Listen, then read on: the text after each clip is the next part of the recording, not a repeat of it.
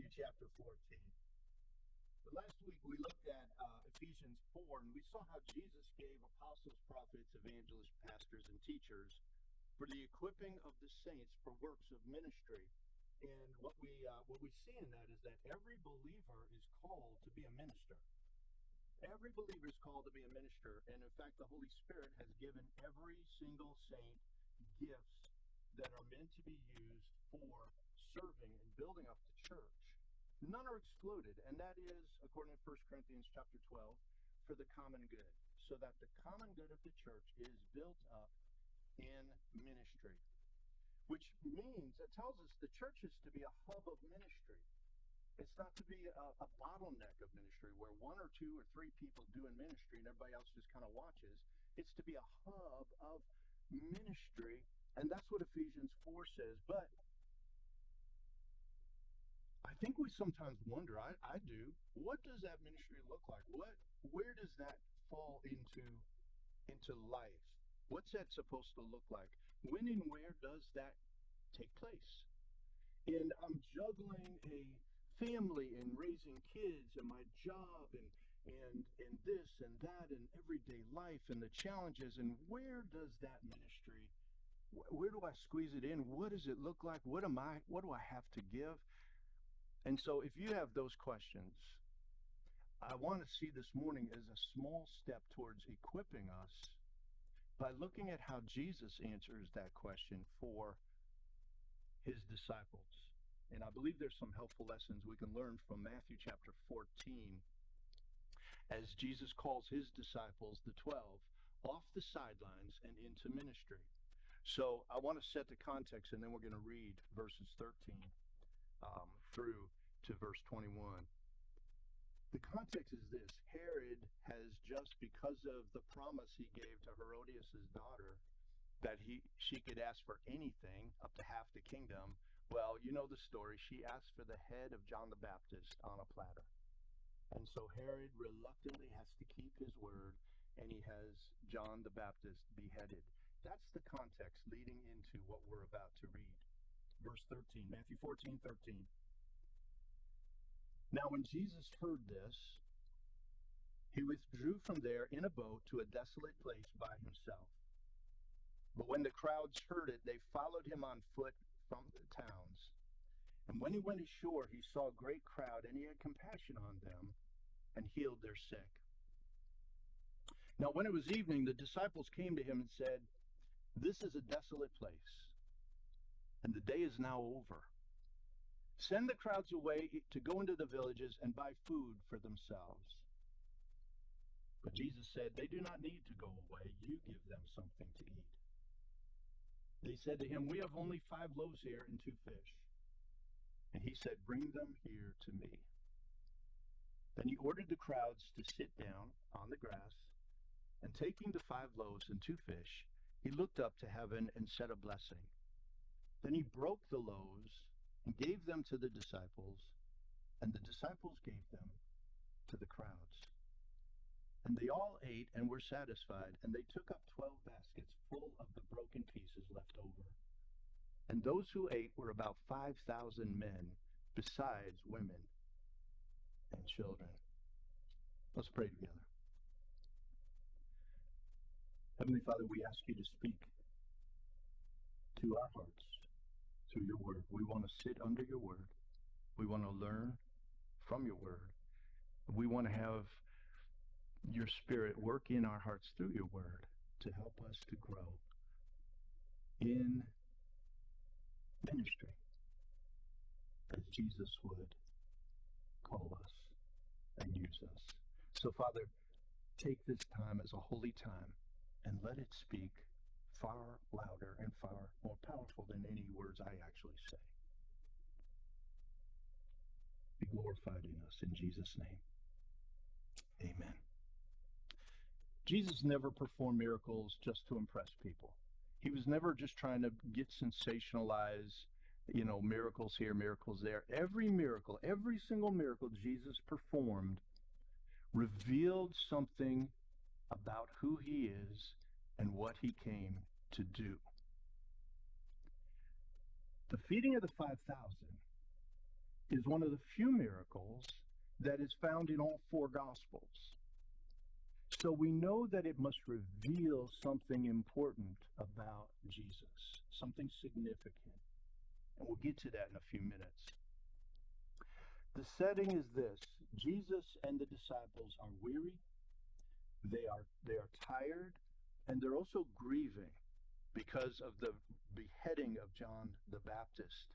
And so Jesus takes them away to get rest, to get recharged. He takes them to an isolated desert, to an isolated, desolate place. But the crowds find them there. They search them out and they follow them and they find them in this desolate place. And so Jesus begins to teach them about the kingdom of God and to heal the sick among them. So, what we see here is a very clear picture of ministry going forth. Ministry going forth, teaching of the kingdom of God, healing the sick, tremendous ministry going forth. But it's all going forth through Jesus. The disciples are on the sidelines, they're just watching Jesus teach and heal. And finally, at the end of a long day, the evening comes, the disciples suggest to Jesus that he send the crowds away to get food. And Jesus, we know that we just read the story, he tells them, You don't need to send them away. You give them something to eat. And it, and, and it is easy for us to see a need and want to send it away. Send it away. Let someone else take care of that need. Let someone else minister to that need. Let's just send it away. Because we don't have enough anyway. But Jesus says, I want you to minister to their need. You give them something to eat. It's time to get off the sidelines, disciples, and onto the front lines of ministry. And that is what the Lord calls us as well. He calls us to follow him into ministry, off the sidelines into ministry. No believer isn't a minister. No believer isn't a minister. If Jesus is your Savior, He has called you to ministry. And that's not a bad thing. That is a wonderful thing. That's a good thing. Ministry begins, and we see this over and over again with Jesus. Ministry begins with compassion.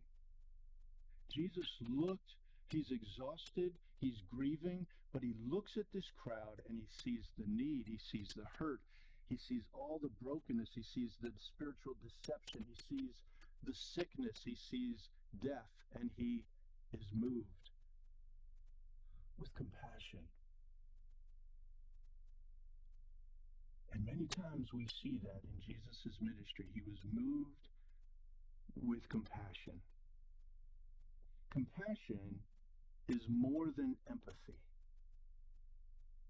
It's it's a cousin but it's more than empathy. Empathy feels what the sufferer is feeling. Compassion feels it and does something about it. When someone is cold and hungry and naked, as James says, and they come to your door, empathy says, Be at peace, be warm, be fed. I feel Compassion says, Come on inside. Let's get some clothes on you. Let's get some food in you. Let's get some hot coffee in you or tea. Uh, let's take care of this need. Compassion sees the need and does something about it. And that's what ministry is it's seeing a need and wanting to do something about it. So the gifts that God gives to us are to, to do something about the needs, both in the church and outside of the church. So when the believer sees says every believer is called to ministry, it's not complicated. It's not complicated. It means all of us doing our part by God's grace to minister to people's needs. None of us can do everything, but all of us can do something. And that's a good thing because we don't want to live our lives on the sidelines. There is so much joy in being used by God in the lives of others. So when Jesus said to them, You give them something to eat, he was calling the disciples off of the sidelines and into a miracle. He's calling them off of the sidelines and into a miracle. Every other miracle Jesus himself performed, he did himself. He raised the dead. He gave sight to the blind. He healed the sick. He cast out demons. But this is the one miracle he performed through his disciples. But the disciples didn't see a miracle when they looked at the situation. They looked at it and what they saw was a lack. They saw a lack.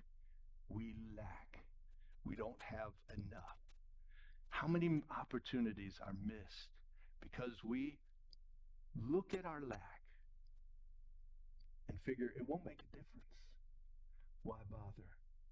So the second point I want to encourage us and lesson from this is don't look at how little you have. Look at how much God has. Don't look at how little you have. Look at how much God has. We learn from John's account that a young boy came forward with the loaves and fish. And it's kind of surprising to me. The, the Bible says there were 5,000 men besides women and children. So even just conservatively, there are probably seven or 8,000 people here. And it's surprising that this little boy, who it boggles my mind that of all these people, he's the only one who actually thought to bring anything or just happened to have something. But for him to come forward with five loaves of bread and two fish for all of this, because he easily could have said, This is just enough for me. This is just enough for my family. This is just enough for my circle. And uh, and and we can all go through that where we we are tempted to hoard what little we have because we just think it's enough to meet our immediate needs. I only have enough time. I only have enough income. I only have enough energy. I Only have enough patience. Only have enough compassion. Only have enough ability for me and mine. I don't have enough to spare any. And the little boy looked out and he saw thousands of people, and then he looked at what's in his hand.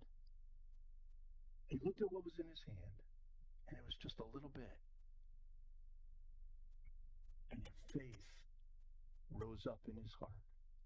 And he said, Guys, if you can do anything with this, I'm giving it to you. It's yours. He could have kept it to himself. But think of the opportunity he would have missed if he had done that. This young boy had the joy of being used by God to do an incredible miracle. He got to be part of something great.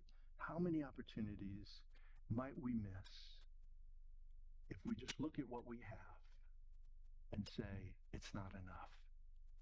Let's just send them away. Let's just send that need away to someone else, something else, somewhere else that has enough. So I just want to encourage all of us let's not look at how little we have. We have very little. But let's look at how much God has. And when we bring the little we have to Jesus, and he blesses it, and he breaks it, he can multiply it to make tremendous ministry go forth. We can't do everything. This is not a, you, you need to go and meet every single need you ever encounter now for the rest of your life. They didn't do this every other day. But when Jesus calls us and we feel that call, we see a need, and we're about to say, you go over there, do this, go where somewhere else, or just let me just keep walking. We hear the Lord say, I want you to break what little you have. I want you to give it to me. And I'm going to do something awesome in ministry in this person's life. Don't look at how little we have. Let's look at how much God has.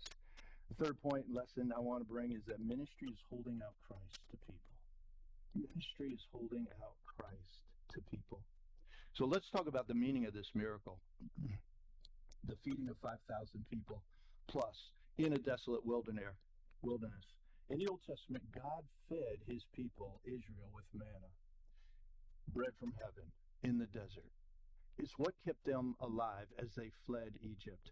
God supernaturally fed them with heavenly bread.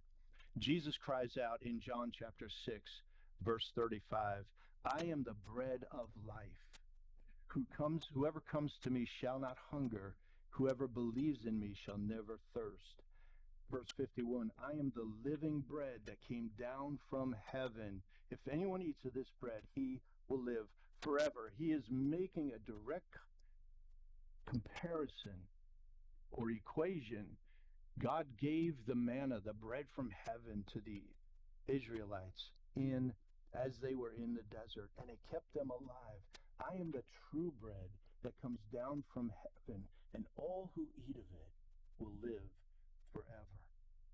And just as Jesus broke the bread and gave it to the disciples to distribute to the people, Jesus' body was broken on the cross for us so that all who come to him might live forever. All who come to him hungry might take that bread and live and be satisfied. So when we share the gospel, when we share Jesus, we are distributing the broken bread of his body, his life, that all may eat. So it's not about us, it's about him. It's about giving the bread of Christ to hungry people, both unsaved and saved. Ministry is holding out Christ to people. It's about holding out Christ to people. But the question might be how do we do that? How do we do that? And I think this account helps us to answer that in a way. Because when we look at this being one of the few miracles recorded in all four gospels, we understand this is a significant miracle. This is a massive miracle. This is this is a glorious miracle that God does in so many ways, in so many levels, in what it says and how it points to who Christ is and how it points to what he came to do. It's a massive miracle in so many ways. But I want to say this very, very respectfully in one way, it's a small miracle. And I say that with all reverence. But there is one way in which this is a small miracle. And in what way is that? Because if you look at it, there is no urgent need. There's no urgent need in this situation. Nobody was in danger of starving. They had only been there one day. There were towns that they could go to to get food. This was not a life and death situation. This was just at what all that was at stake was missing dinner. So, in that sense, it's not a massive, urgent, life threatening situation. It is an everyday situation where Jesus met them there and actually through the disciples. And what I get from that is ministry doesn't have to be big and impressive to be impactful. Jesus said just giving a cup of water in his name will receive a reward in eternity. Giving a cup of water is not hard. It's not massive. Nobody's ever gone down in history as the person who gave a cup of water to somebody. It's a very small thing. Obviously, it's not small if someone's dying of thirst, but Jesus doesn't even qualify it there. He doesn't say if you give a cup of water to someone who's dying in thirst, you will receive it. He says, You give a cup of water in my name, you shall receive your, your reward helping someone in Jesus' name, even in a small way. This is what I want us to see. Even in a small way is ministry. It's ministry. An encouraging word, a ride to the store, a small kindness done in Jesus' name. That is ministry. Jesus said, Let people see your good works and glorify your Father in heaven. So, my encouragement to us is do whatever the Lord has gifted us to do, but let's do it in the name of Jesus. Let's do it in the name of Jesus. If God has gifted you as an encourager, encourage in the name of Jesus. If God has blessed you with carpentry skills, skills or as an engineer or a writer or whatever God has gifted you, do it in the name of Jesus. Do it in the name of Jesus. Serve people with that gift in the name of the Lord. It's not the size of the gift, it's the obedience to use it. I find it amazingly interesting that in 1 Corinthians chapter 12, when Paul lists the gifts of the Spirit, the gifts that the Spirit has given to his church, he puts helps, which is helping, and administration right in between miracles and tongues. So you've got miracles and helps and administration and tongues, and somewhere around there is prophecy. And I and I just think, can you imagine being at a meet and greet in Corinthians, in the Corinthian church, and you're kind of getting to meet one another, and the question is, what's your gift? And one guy says, you know, I'm I'm I do miracles. I, I, you want a miracle? I, I do miracles. That's what I do. That's what God's gifted me to do. And somebody else is like, you know, I speak in 10 different languages. Five of them are heavenly. You want to hear them? And he goes off into heavenly languages. And someone else says, I can prophesy 30 seconds into the future. And then they turn to you. What's your gift? Um, I can type 60 words a minute. I can file paper. Uh, I'm an administrator. You know, I help. Uh, you help what? I just help. I just help. And the guy, one guy says, you know, I could have told you 30 seconds ago you were going to say that.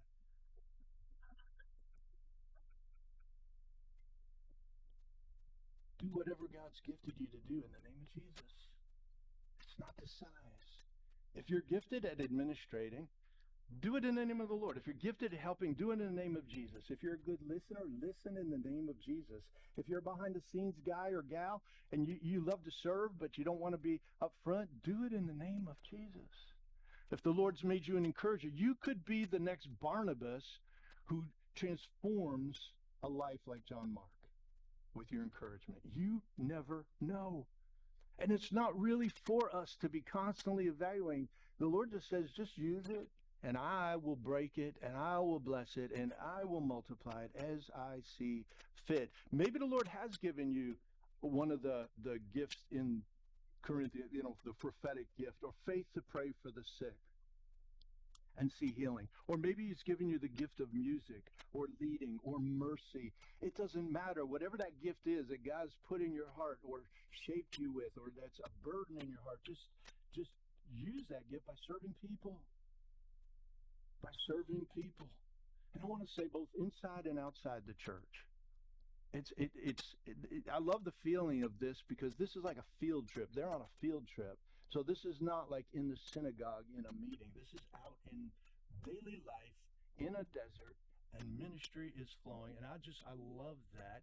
Now, I don't want everybody who's serving in the church to quit that so that you can go do it outside. So we need both. We need people serving. I thank God for those who serve in the church. Thank you guys for serving. And everything has its impact. Everything plays its part. Thank you guys. Thank you so much. But there's also ministry out there at work, in your neighborhood, in your families, eh, wherever. Ministry is to take place wherever we are. And it's just, it's serving people in the name of Jesus, doing whatever the Lord's put in our hand. I was reading a little bit this week about the butterfly effect. And uh, if you know that, it, it basically states that a small change can have a, a big impact down the chain of events. And so the theory goes a butterfly flapping its wings in India could cause a tornado in Iowa, or it could prevent a tornado in Iowa. Now, I don't know if that's true. There must be somebody, some butterfly flapping its wings right now to bring snow here Tuesday yet again. But we do know this in the economy of God's grace, we know God uses small things to do big things. Your speaking a gracious word to someone today might change a life tomorrow. Your befriending a hurting person today might help them keep going when they felt like giving up. Let's do the work of ministry by serving people in the name of Jesus. And every one of you and I think you, you're doing this already, but every one of you has gifts. God has gifted you. I want to close with this last lesson. Ministry is increased when the church gets a vision for doing it together. Ministry is increased when the church gets a vision for doing it together. Jesus said to them, You give them something to eat. That you included all 12 disciples.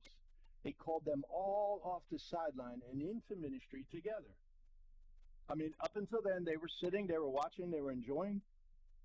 But now the 12 of them are rolling up their sleeves and they are handing out. They are distributing and they are watching Jesus do amazing things as they give what they have. And when they were done, it says they took up 12 baskets of leftover pieces. 12 disciples, 12 baskets left over, one basket for each of them to take up. There was something for everyone to do. None of them sat it out. None of them were unnecessary. Each of them had a job. Each of them had a basket to take up. And what they thought was too little turned out to be too much. 12 baskets full, too much. And I think if there had been three disciples handing out the food, there would have been three baskets left over to take up. Ministry is increased as the church gets a vision for doing it together. And there is such a joy in serving the Lord arm in arm with other believers. Some of the best fellowship is found in rolling up our sleeves and serving Jesus together. Every member a minister. That's God's plan for the church. There's a joy in being a small part of something big. If if we want to be a big part of something, we're not going to be. None of us are going to make a massive splash in history. None of us are indispensable. None of us are a big part of this. There is a joy that comes from serving the Lord as a small part of something really big.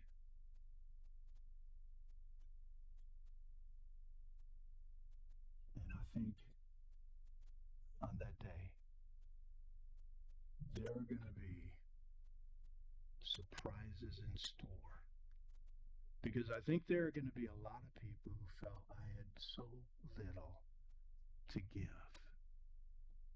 And God is going to have everybody stand up and give them applause and say, Well done. And I suspect there are going to be people who think they had massive ministry and their name was known all over and they're so important and they're going to get up and Jesus is going to say, Good try. Good try. But you didn't have the impact you think you had. You thought you were a big part. Pride got in, corrupted it, and so much of it became part of the flesh. I know that's depressing. We don't want that. We don't want that. We want to serve the Lord as a small part of something very big. So, my challenge to us this morning is simply look around. Look around. You might already be serving in ministry and you didn't even recognize it. You're not even seeing it as ministry, but God is using you in ministry. And you not recognize it. Well done. Keep going. Keep serving in that way.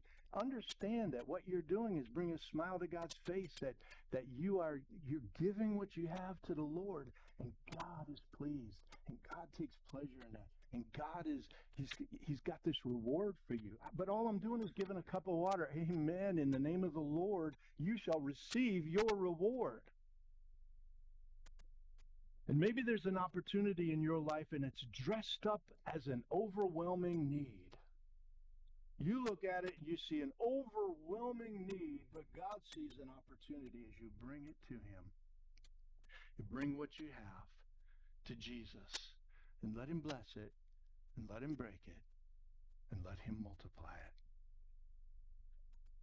And it happens everywhere. Where does ministry happen? Everywhere. It happens right here Sunday mornings, but God forbid it just be Sunday mornings for one hour. It happens 24 7 in every context, in every situation. Because remember what ministry flows from. Jesus felt compassion for them. It's compassion for people. It's wanting to help and serve. It's wanting to do what we can. We can't do everything. Don't leave here feeling guilty about this and that.